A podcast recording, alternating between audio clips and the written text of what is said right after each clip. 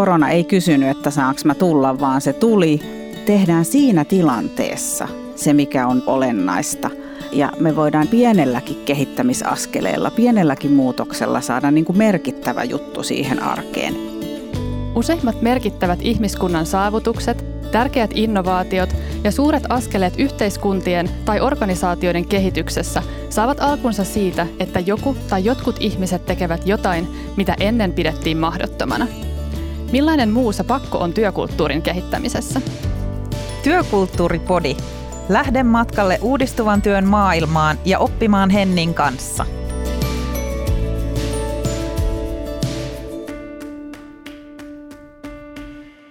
Tervetuloa johtava asiantuntija Karita Savolainen-Kopra ja hallinto- ja talousjohtaja Mia Nykop Terveyden ja hyvinvoinnin laitokselta.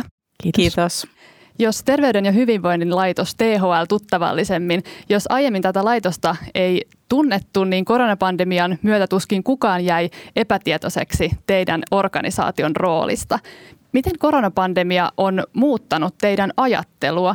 Mikä on ollut semmoinen suurin oppi tai oivallus?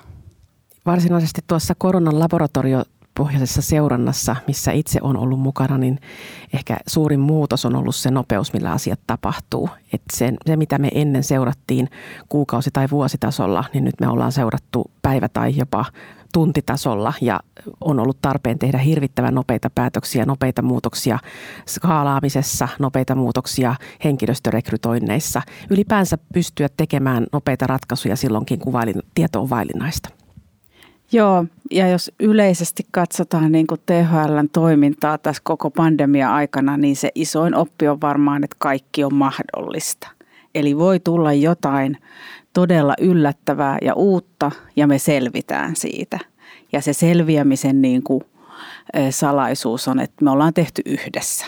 Eli koko laitos valjastettiin tekemään sitä, mikä aina sillä hetkellä tunnistettiin, että on nyt olennaista – Eli se yhdessä tekeminen tekee mahdottomasta mahdollisen.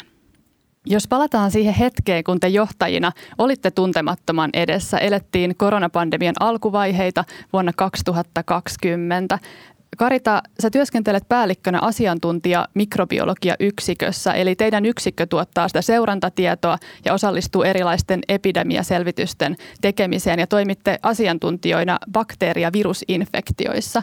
Niin Pandemian alussa koronanäytteiden testauskapasiteettia piti lisätä, mutta kuinka paljon? Puhuit epävarmuudesta ja siitä, että piti reagoida tilanteeseen nopeasti, niin minkälainen muutos siellä organisaatiossa piti tapahtua ja mitkä oli ne kaikkeista päällimmäiset tunteet siinä hetkessä? Isoin muutos oli ehkä se, että normaali aikana meidän näytemäärissä puhutaan kappaleista tai kymmenistä. Ja nyt me yhtäkkiä saatettiinkin puhua useista sadoista päivässä. Ja juuri se, että kun me ei tiedetty, että kuinka kauan niitä tulee tällaisia määriä, miten pitkään ylipäänsä tämmöistä testauskapasiteettia tarvitaan, eikä osattu arve, arvella, että se on oikeasti vuosien kapasiteetin nosto, mitä tässä nyt ollaan tekemässä, niin siitä lähdettiin aika nöyrin mielin tekemään mahdollisimman paljon sitä, mitä sillä siinä hetkessä henkilöstön voimi voitiin. Ja samaan aikaan piti katsoa sit sitä, että meillä ei ollut laitteistoja, meillä ei ollut riittävästi henkilöä, henkilöstöä tekemään sitä kaikkea määrää, mitä me tajuttiin, että kuinka isoksi tämä lopulta tulee kasvamaan. Ja tämähän oli tavallaan ihan mullistava ajatus siinä mielessä, että koskaan aikaisemmin missään pandemiatilanteissa niin ei ole tämmöistä testausmäärää tehty, eikä ikinä mitään mikrobia ole näin paljon testattu kuin mitä nyt sitten koronaa. Ja tämä oli semmoinen oppi oikeastaan meille kaikkien varautumistoimintaan, että kannattaa varautua epätodennäköiseen ja kannattaa varautua myös siihen, että ne suunnitelmat ei päde, vaan niitä joudutaan sitten muokkaamaan ja joudutaan tekemään hyvinkin nopeasti uusia suunnitelmia. Ja tämä oli ehkä semmoinen, minkä edessä silloin, silloin oltiin ja mikä nähtiin sitten, että, että tosiaan tapahtui.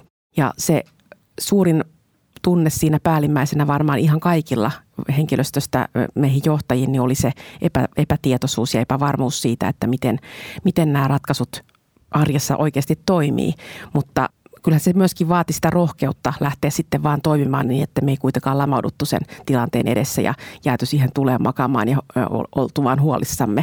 Huolissaan varmasti oltiin ihan, ihan niin kuin inhimillisestä syistä, että, että tämähän oli uusi mikrobi kaikille ja ihan yhtä lailla se huoli siitä omasta terveydestä ja he, läheisten terveydestä niin on ollut laboratoriohenkilöstön keskuudessa, jotka kuitenkin koko ajan ovat olleet lähitöissä, että he, heillä ei ole ollut tämmöistä etä, etätyömahdollisuutta, vaan labra, labratyöt on tehty siellä paikan päällä. Että nämä on ollut niitä tunteita, minkä kanssa on, on taisteltu silloin alkuvaiheessa ja pikkuhiljaa sitten niin kuin päästy niistä, niistä yli, kun huomattiin, että asiat lähtee sujumaan ja ne, ne päätökset kantaa. Mia, sä katsot sun työsi kautta tilannetta sitten koko organisaation tasolta ja teillä oli meneillään isoja muutoksia jo ennen pandemian alkua ja te olitte lähteneet uudistamaan organisaation rakenteita ja vahvistamaan sitä yhteistyötä eri yksiköiden välillä ja siitä varmasti tämmöisessä epävarmassa ja paljon muutoksia sisältävässä tilanteessa olisi ehkä jo jonkinlaista hyötyä. Mutta kerrotko vähän lisää tästä ja minkälaiset tunteet oli sulla päällimmäisenä mielessä, kun palaat sinne pandemian alkuun?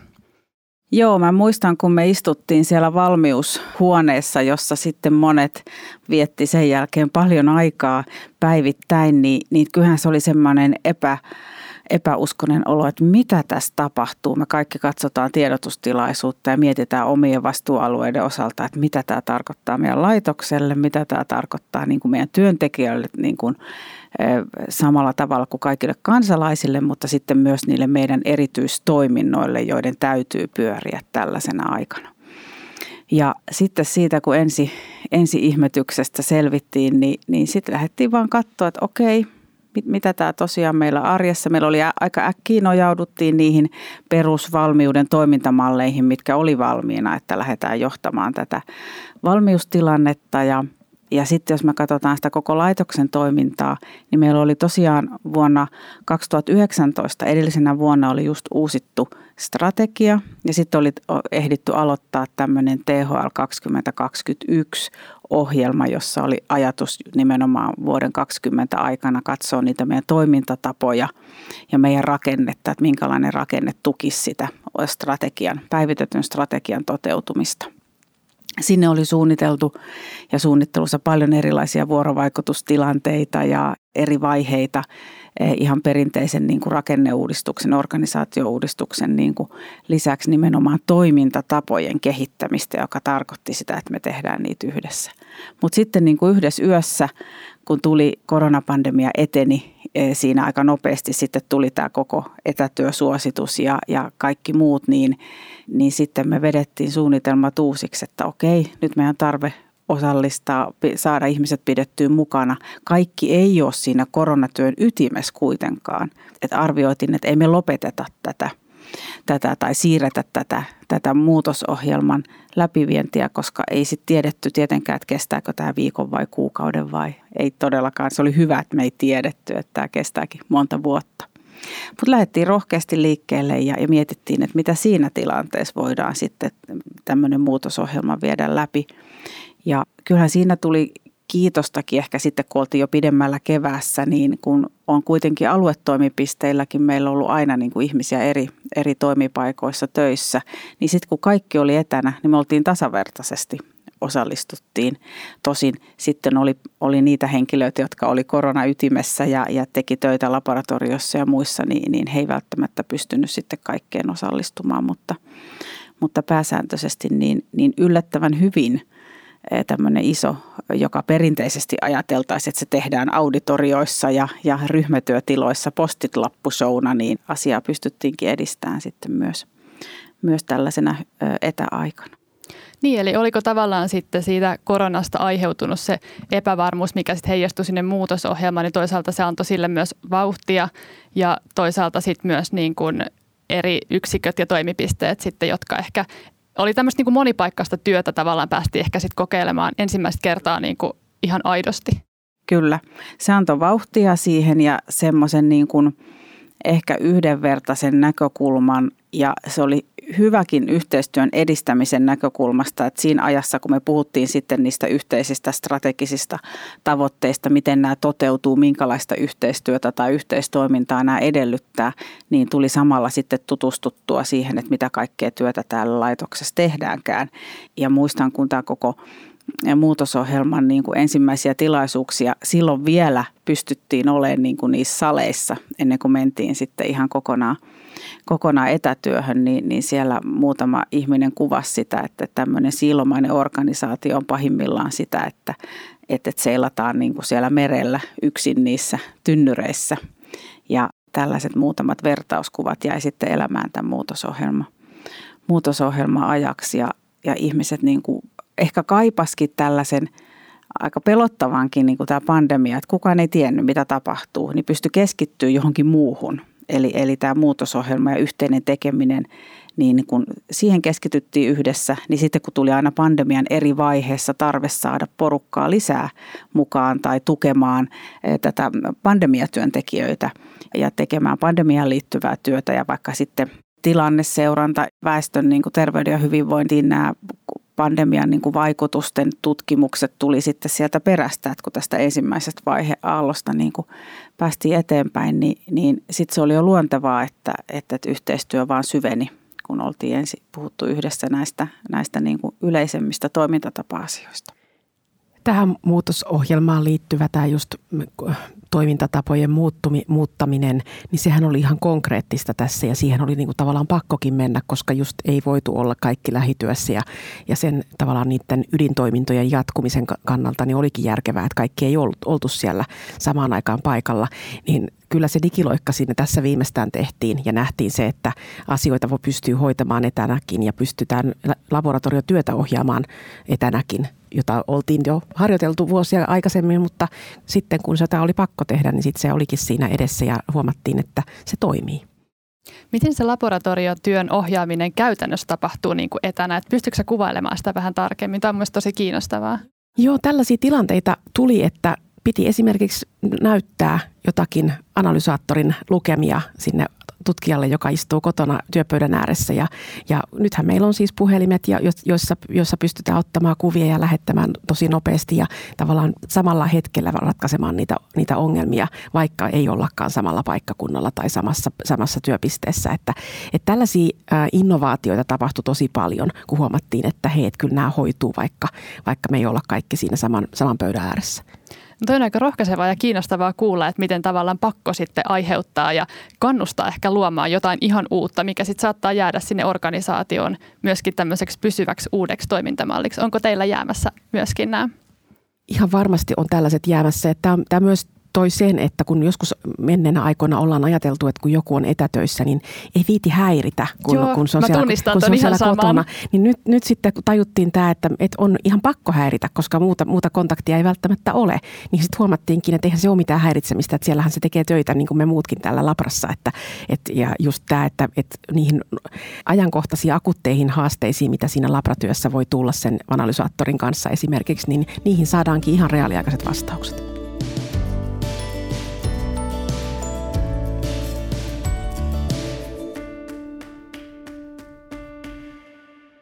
No entäs jos mietitään sitten vielä niitä semmoisia kehittämisen esteitä ja hidasteita, mitkä sitten korona on osoittanut vääräksi, niin minkälaisia asioita te nostaisitte esille? Tästä tulikin Karita muutamia mainitsi jo, että pystytään sitten aiempaa ehkä joustavammin tekemään sitten monipaikkaista työskentelyä.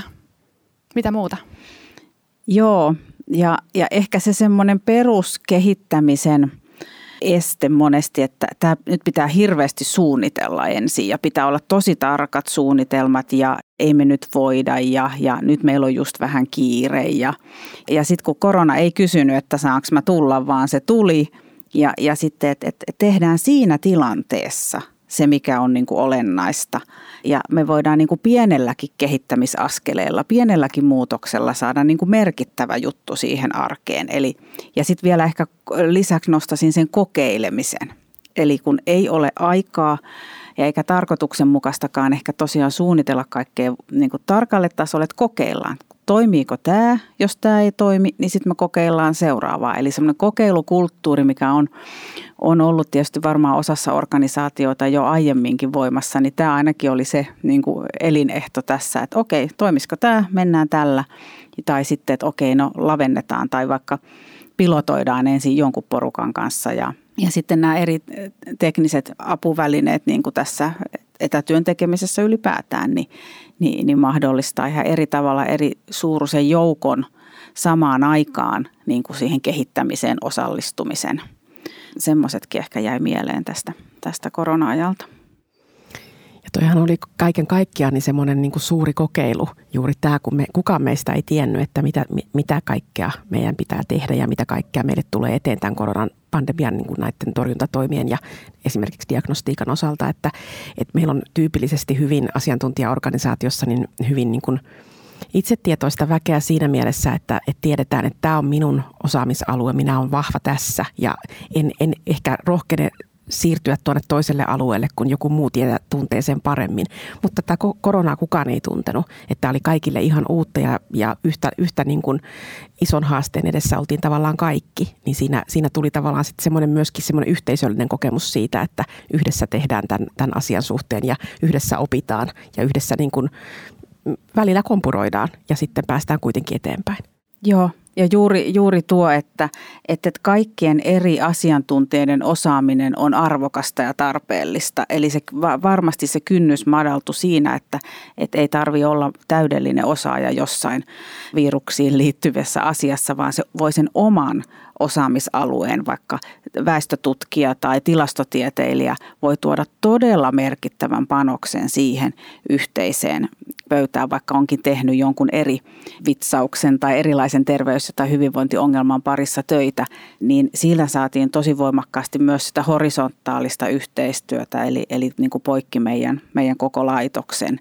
Ja se oli mun mielestä niin kuin tosi ihanaa silloin, että ihmiset ihan ilmoittautu että, että voinko auttaa jotenkin, kun tämä pandemia alkoi. Että laitoksen sisällä niin kuin kysyttiin, että hei, että, että mä oon ollut labrastöissä tai, tai mä oon tehnyt tällaista, että voisinko mä auttaa, että mitä mä voin tehdä tämän, tämän tilanteen niin kuin äärellä. Että se oli niin kuin tosi hienosti, ehkä meidän arvojen mukaisuus Kyllä. tuli myös siinä, että yhdessä, jotta me kaikki voisimme hyvin. Niin ja varmasti se ehkä kannusti sit yksilöitäkin jotenkin tuomaan sen oman osaamisen siihen yhteiseen käyttöön, koska kaikki oli oikeasti sen saman Kyllä. ison epävarmuuden edessä ja kukaan ei tiennyt, mihin suuntaan nyt kannattaisi lähteä tekemään, niin sitten varmasti niin kuin se on kannustanut tosi moni sitten Juuri näin. siihen yhteiseen tekemiseen. Joo, THL-identiteetti sillä tavalla niin kuin kyllä todella varmasti vahvistui. Ehkä sitten myös saattoi olla raskastakin välillä, että kun meet kotiin ja yrität sitten, niin kuin, tai lopetat päivän työt, niin, niin se THL näkyy Työt joka tulee mediassa. kotiin median kautta ja muualta, kyllä. lehdissä, sanomalehdet ja muut. Kyllä. No mutta koronapandemia on ollut iso haaste johtamiselle ja viestinnälle ja puhutaan vähän siitä päätöksenteosta siinä epävarmassa tilanteessa vielä tarkemmin. Eli minkälaisen tiedon pohjalta te teitte niitä päätöksiä ja hahmotitte sitä tilannekuvaa? No jos mä lyhyesti aloitan, meillä oli ne tietyt semmoiset poikkeustilanteen johtamisen rakenteet ja, ja viikoittaiset eri johtoryhmien tai tilanneryhmien kokoukset. Ja, ja se tietysti perustui siihen niin kuin asiantuntijoiden tilannekuvaan tästä koko pandemiasta. Ja sitten aina riippuu, että mitä kohtaa me oltiin johtamassa. Eli jos johdettiin laitoksen toimintaa yleisesti, niin katsottiin, että mitkä ne on vaikutukset sitten laitoksen muuhun toimintaan. Mutta et, et se oli aina se sinällään se ajantasainen pandemian tilannekuva oli jaettu johdolla. Ja, mutta et eihän voinut olla mitään sataprosenttista varmuutta. Se oli se sen hetken kuva ja, ja se kehittyi. Ja, ja sitten piti vaan tehdä siinä hetkessä sillä tiedolla se päätös, että mitä tämä vaikuttaa nyt just. Meillä oli välillä jotain vaikka VM-suosituksia yleisesti valtiohallinnon työnantajille etätyöhön tai muihin käytänteihin liittyen. Että et sitten totta kai niitä seurattiin myös, mutta, mutta et se oli aina se oli aika semmoista lyhyttä, ei ollut mitään vuosisuunnitelmaa, vaan se oli, saattoi olla, että joku ohje on voimassa vaikka kuukauden tai toistaiseksi. Ja, ja sitten ohjeita, erilaisia käytänteitä päivitettiin niin kuin hyvin paljon, että siihen meni, meni luonnollisesti sitten aikaa. Mm. Ja varmasti niin kuin päättäjien kansalaisten odotuksiin vastaaminen ja sitten se tiedon tarve vaihteli aika isosti, että missä Kyllä. vaiheessa tarvittiin minkäkinlaista tietoa ja tietopyyntöjä tuli varmasti paljon, myös sitä ulkoista kritiikkiä. Kyllä, varmaan Karita osaat sanoa vielä lähemmin, että miten teillä sitten, sitten ihan ytimessä ja tilanneryhmässä tämä näkyy. Joo, kyllä me tehtiin myös niitä päätöksiä oikeastaan nojautuen vanhaan tietoon, mikä ei ollut mitenkään spesifistä tälle koronavirukselle, vaan lähdettiin siitä, että mitä me tiedetään yleensä hengitystieviruksista ja miten ne toimii. Ja muistan yhdenkin tällaisen tilaisuuden, meillä oli varmaan ensimmäisiä koko THL henkilökunnalle järjestettyjä tiedotustilaisuuksia, missä vastasin kysymykseen, että miten kauan se tarttuu. Ja me ei tiedetty siinä vaiheessa vastata kauhean tarkkaan siihen, että kun itämisajasta oli aika isot haarukat, että miten, miten se tarttuvuus sitten kehi, siinä kehittyy. Ja vast, muistan vastanneeni, että me tiedetään muista hengitystieviruksista, että, että juuri oireiden alkaessa se on tarttuvuus suurimmillaan. Ja nythän me tiedetään, että se ei se hirveän pieneen mennyt, mutta siinä kohtaa se oli vielä hyvin hataralla pohjalla, että liittyykö tähän jotain sellaista, mitä me ei muiden hengitystievirusten osalta ehkä nähdä. Ja samalla tavalla sitten just kaikki muutkin niin kuin tavallaan siihen työhön, laboratoriotyöhön liittyvät päätökset, niin ne tehtiin niin kuin just sen hetkisen tiedon perusteella, että, että nyt me tehdään näin, kun, kun me tiedetään tätä. Ja sitten saattokin olla, että seuraavalla viikolla me tiedettiinkin jo jostain asiasta vähän enemmän ja jouduttiinkin sitten, sitten taas niin kuin viilaamaan niitä meidän labraprosesseja esimerkiksi ihan diagnostiikan osalta. Mutta sillä tavalla se niin kuin meni ja, ja kun tämä kaikki tapahtui tavallaan nopeutetussa syklissä siihen, miten se normaalisti menee, niin olihan se niin kuin aikamoinen semmoinen vuoristorata sekä niin kuin henkilökunnan jaksamisen että sitten just tämän tunteiden käsittelyn osalta, että, että kun joka, joka aamu piti tavallaan latautua siihen, että et, ei tiedä tarkkaan, mitä päivän aikana tapahtuu. Niin ja varmasti nämä testaukset ja se tilannevaihtelu oli tosi isoa siinä, että toisina päivinä niitä näytteitä tuli tosi paljon testattavaksi ja sitten toisina ehkä vähän vähemmän ja se varmasti vaihteli aika Kyllä. isostikin. Tätä, tätä vaihtelua oli ja juuri sitten kun mainitsit just nämä ulkoiset paineet, mitä tässä oli, että kyllähän ne heijastu sinne laboratorioon ihan väistämättä, koska laboratoriohenkilöstö luki, seurasi mediaa koko ajan, että, että mitkä paineet on siinä, että tietoa odotetaan hirveän nopealla tahdilla ja pitäisi saada niin kuin tavallaan sekä analytiikka että raportointiprosessit sellaiseen kuntoon, että voidaan vastata siihen ajantasaisen tiedon tarpeeseen ja totta kai se niin kuin aiheutti sitten painetta, mutta toisaalta se toisi myöskin niitä onnistumisen kokemuksia kokemuksia, että hei nyt taas pieni, pieni pala loksahti kohdalle ja nyt onnistuttiin tässä ja nyt toimii tämä ja nyt keskitytään seuraavaan haasteeseen. Miten te piditte yllä sitten työntekijöiden motivaatiota tämän ison epävarmuuden ja toisaalta sitten niiden ulkoisten paineidenkin keskellä? No meidän tiimipäälliköt ja ylipäänsä labratyötä ohjaavat, niin jollakin tavallahan oli, oli siinä puskurina, että ihan kaikki se paine, mikä heille tuli, niin ei varmasti sellaisenaan annettu välittyä sinne, sinne labraan, koska piti antaa työrauhaa, eikä niin kuin miettiä ehkä niitä huomisen ongelmia vielä välttämättä tänään. Mutta oli, olihan siinä kyllä semmoista haastetta varmasti, että miten jaksetaan, koska me nähtiin sitten kuitenkin aika pian, että työmäärä on todella iso ja se paine ei ollut vain viikon tai pari viikkoa, vaan se vaan jatkuu. Ja sitten piti lähteä miettimään sitä, että, että vuorotetaan henkilöstöä, että kaikki ei ole yhtä aikaa niin kuin siinä tulessa ja, ja eri, erilaisia toimintatapoja, että myöskin sitten jouduttiin kohortoimaan henkilöstöä, että pystyttiin varmistamaan se, että jos meille tulee sinne työyhteisöön sitten koronatartunta tai mikä tahansa muu infektio olisi voinut aiheuttaa sen, että ollaan yhtäkkiä sairaana moni, moni että ei pystytäkään tekemään sitten niin kuin sitä omaa velvoitettamme, niin, niin tämmöisiä asioita jouduttiin tekemään työjärjestelyjen suhteen. Mutta ehkä mä luulen, että se iso motivaattori kuitenkin oli sit monelle se, että me, meidät oli, on ikään kuin koulutettu siihen, että tämmöinen pandemiatilanne voi tulla. Ja nyt kun se oli, niin se oli myöskin sitten semmoinen, että, että nyt, nyt, nyt me näytetään, että kyllä me osataan. Ja tätä, tätä vartenhan me ollaan, ollaan harjoiteltu. Et siellä oli, meillä oli paljon semmoisia innostumisen kokemuksia ja just sitä semmoista tunnetta, että, että me saadaan olla ihan tässä ydintyössä ja me saadaan tehdä tätä nyt. Tämä on tosi tärkeä tieto, tosi merkityksellistä, että, että kyllä se sieltä työstä tavallaan se merkityksellisyys ja motivaatio monesti, monesti sit henkilöstölle syntyy ja jotenkin esimiehenä sit, sitten vaan ollaan, ollaan ikään kuin mukana siinä, että järjestetään myöskin sit niitä pysähtymisiä ja ilonhetkiä sinne, sinne, kun huomataan, että nyt joku, joku prosessi toimii. Niin, tärkeä yhteiskunnallinen tehtävä joka varmasti toimi sitten monille motivaattorina. Ja sitten toisaalta myös niin kuin ehkä Mia sitten, jos miettii tätä niin kuin strategista suunnittelua ja organisaation toiminnan johtamista, niin varmasti sitten myös se, että pääsee testaamaan niitä suunnitelmia sitten ihan käytännössä – niin se varmasti Kyllä. myös motivoi. Kyllä, ja se, että, että ne suunnitelmat sitten voi pistää myös uusiksi, että kun Just huomataan, näin. että ne Aivan. ei toimikaan, että, mm. että nyt meillä on tässä mahdollisuus miettiä, että mikä toimii. Ja se motivaatio ja henkilöstön motivaatio ylläpitäminen, niin, niin varmasti lähtökohtaisesti THLssä työntekijät nimenomaan on meillä töissä, koska on se halu, sisäinen motivaatio auttaa ja, ja tehdä sitä työtä, jolla on merkitys. Ja se tuli aivan käsin kosketeltavasti nyt tämän pandemian kautta kaikille, että me tehdään täällä merkityksellistä työtä.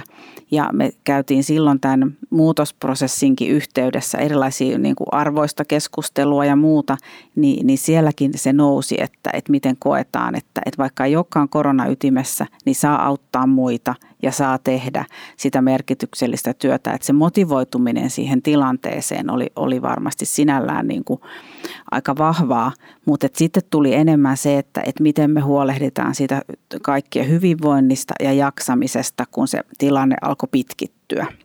Ja silloin sitten oli tosi keskeistä näitä tietysti varahenkilöjärjestelyt ja että kaikki pystyy pitämään lomaa. Ja sitten kun mentiin jo vuoteen 2021 ja tilanne jatku, että voi olla niin kuin pitkäkin aika, että ei ole saanut pidettyä kaikkia niin kuin ehkä riittävästi lomaa tai ei pääse henkisesti irti, niin, niin sitten hyvin vahvasti johdettiin sitä, että nyt vaan jokainen vuorollaan pitää sen loman ja varahenkilöt hoitaa ja, ja lomalla ei, ei töitä tehdä. Että se oli myös ehkä semmoisen hyvän niin kuin työhyvinvoinnin niin kuin oppitunti, että, että piti todella niin kuin johtaa ja jokaisen ottaa vastuuta ja miettiä, että miten voi jokainen auttaa oma toista kollegaa siinä.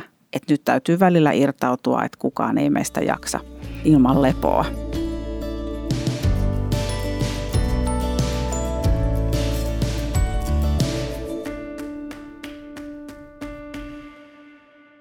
No jos mietitään tätä laajempaa kuvaa vielä ja Koronapandemia se on lisännyt paitsi sitä taloudellista epävarmuutta ja osoittanut, kuinka keskinäisriippuvaisessa maailmassa me tällä hetkellä eletään. Meillä on näitä monimutkaisia ongelmia, liittyy ne sitten luonnonvarojen rajallisuuteen tai ehkä ne on koronapandemian kaltaisia yllättäviä tapahtumia, joista me tiedetään, että ne tulee joskus, mutta me ei tiedetä milloin ja kuinka laajoina ne tulee.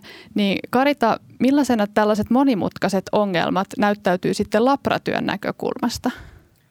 No ne näyttäytyy sillä tavalla ehkä, ehkä varsinkin nyt, että ei olla hirveän helposti yllättyneitä.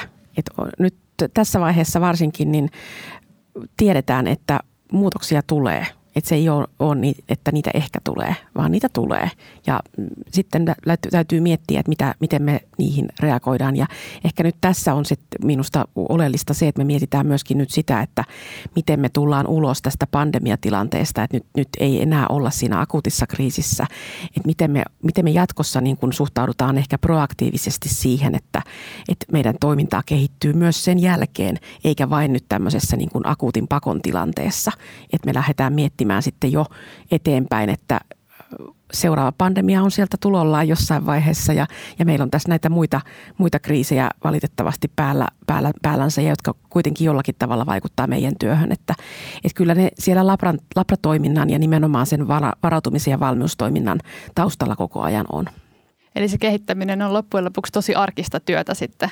Se on juuri sitä ja se on niin kuin ehkä, ehkä tässä kohtaa, jos unohdetaan hetkeksi se niin kuin väsyneisyys ja semmoinen niin jaksamisen puute, mitä, mitä varmasti kaikki kokee nyt tämän pitkän rupeaman jälkeen, niin se on tässä kohtaa nyt aika semmoista ilmiselvää myös, että, että, meiltä, että meidän täytyy tehdä sitä kehittämistyötä, kun me nähdään, että koko ympäristö on muuttunut tässä tämän pandemian aikana. Puhuttiin tästä digiloikasta ja ollaan niin kuin toimintaympäristössä havaittu kaikenlaista muuttumista just tämän, näiden pandemiatoimien takia ja, ja nyt, nyt täytyy tavallaan asemoida meidän oma tekeminen nyt tähän tämänhetkiseen tilanteeseen, eikä ajatella, että me jatketaan siitä vuoden 2019 tilanteesta.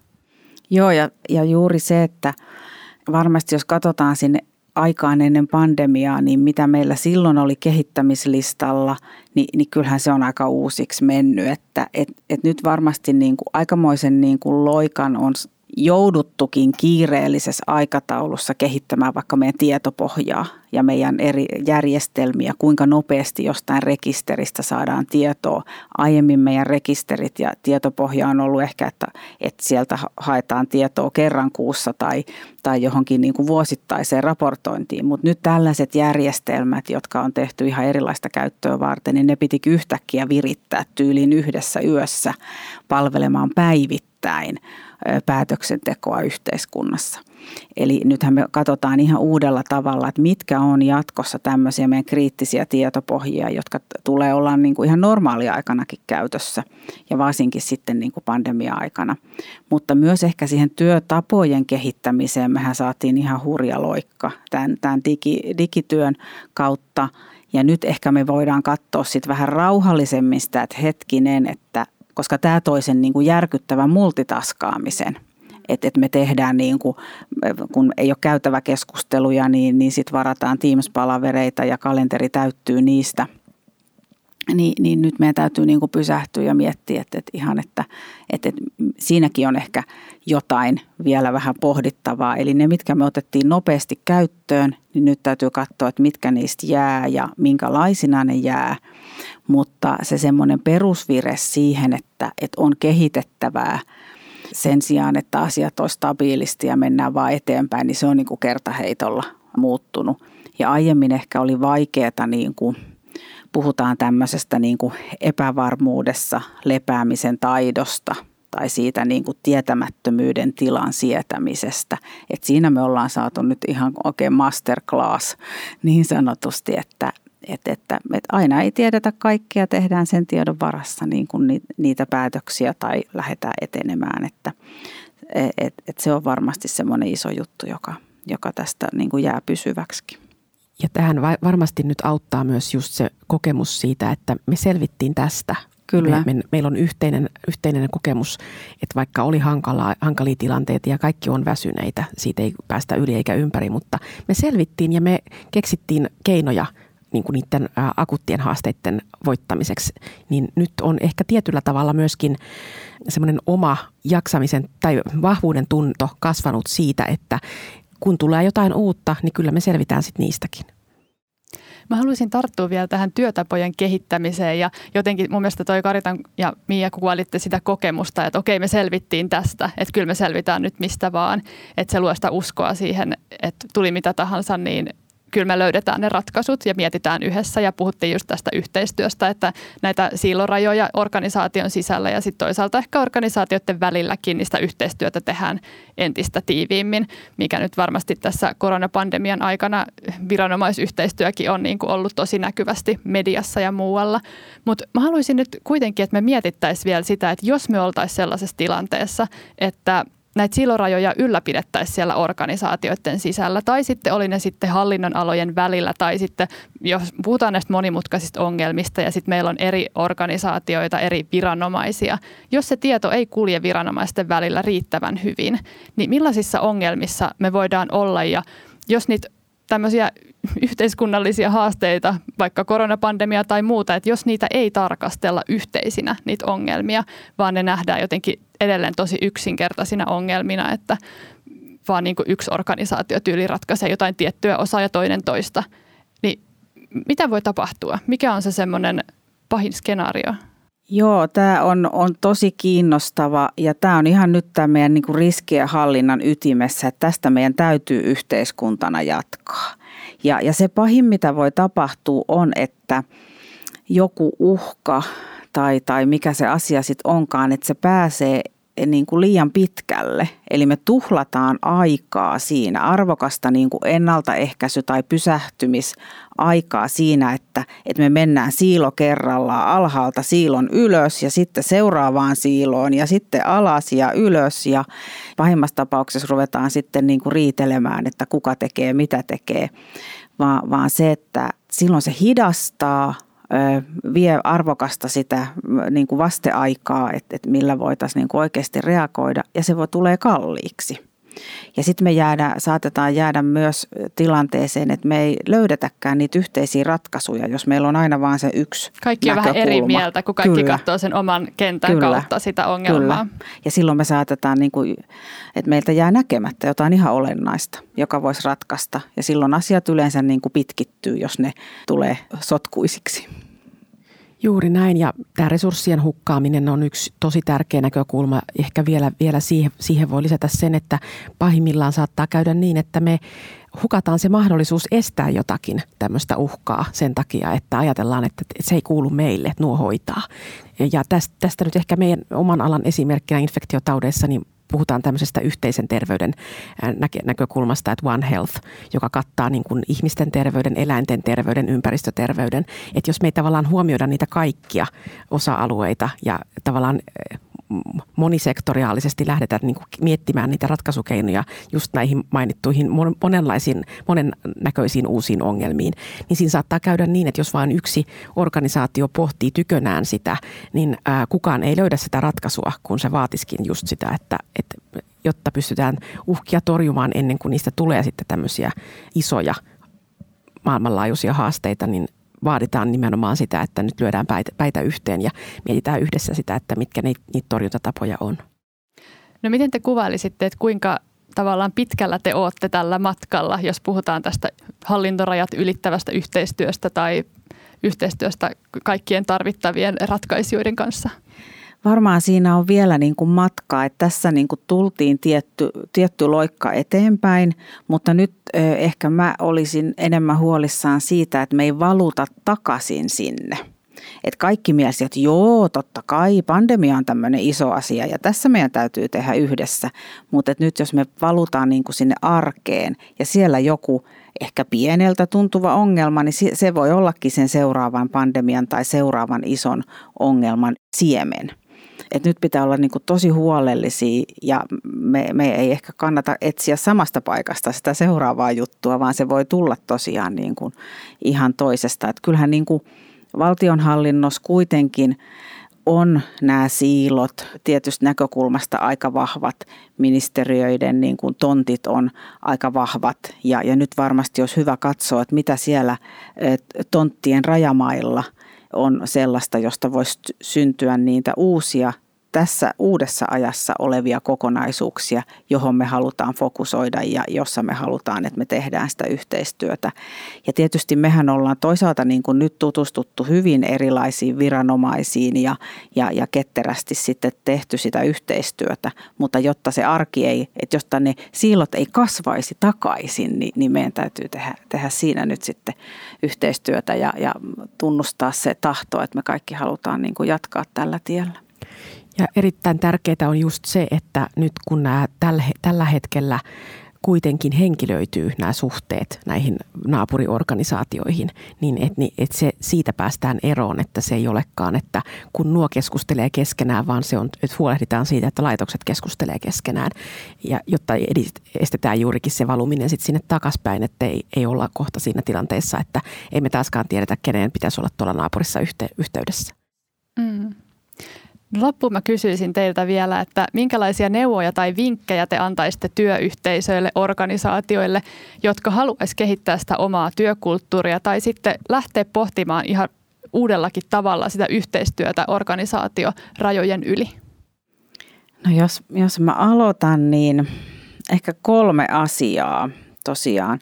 Kaikki on mahdollista – että älä sano, että se ei ole mahdollista, vaikka se tuntuisi vaikealle. Eli kannattaa sitä lankakerää möyhiä ja vähän, vähän tota pöyhiä, niin, niin sieltä alkaakin löytyä se langan pää. Ja miettikää tarkasti, kun haluaa niin kuin sitä organisaatiokulttuuria edistää, että, mikä siellä on se semmoinen tärkein tarve – mikä on semmoinen yhteisesti jaettu tarve. Eli tässä pandemiassa se oli hyvin selvää, että, että torjutaan se ja selvitään tästä. Niin, niin kun kulttuurillista muutosta tehdään, niin mikä on just nyt se tarve, joka voidaan jakaa, jotta siihen tulee se halu ja tahto, että tämä on niin kuin meidän juttu. Että mikä on se me, me, meidän juttu, jota lähdetään viemään eteenpäin. Ja sitten se kolmas on se yhdessä – että kun se löytyy se juttu, niin sitkeästi niitä alustoja ja paikkoja, oli tilanne mikä tahansa, niin, niin että voidaan käydä sitä dialogia ja kaikkien, kaikkien osaaminen, kokemus ja ääni voi tulla, tulla siihen pöydälle, kun, kun mietitään ratkaisuja ja, ja viedään eteenpäin asioita. Ja ehkä myöskin semmoinen asioiden raamittaminen ja aikatauluttaminen on, on tärkeää. Et silloin jos me lähdetään tekemään tämmöistä kehittämistyötä ikään kuin rauhan aikana, niin me ajatellaan, että meillä on loputtomasti aikaa siihen, että tätä, kyllä tätä nyt riittää ja tehdään pikkuhiljaa, kun taas tässä pakkotilanteessa niin niiden ratkaisujen oli pakko löytyä, vaikka, vaikka ne olisi ollut vaillinaisia ja puutteellisia, mutta jotain oli pakko tehdä heti. Et ehkä se, että ei myöskään olla ylioptimistisia sen käytettävän ajan suhteen, että lähdetään rohkeasti tekemään niitä kokeiluja ja uskalletaan ajatella sieltä laatikon ulkopuolelta ja sallitaan ehkä niitä villejäkin ajatuksia, mitä tämmöisessä kehittämistyössä voi tulla, vaikka se kuulostaa he, ehkä siltä, että meillä ei ole ehkä tällä hetkellä työkaluja mahdollistaa tällaisia, tällaisten ajatusten toteuttamista, mutta ehkä meillä huomenna onkin, kun me lähdetään, lähdetään yhdessä niitä miettimään. Iso kiitos tästä keskustelusta Karita ja Miia. Kiitos. Kiitos.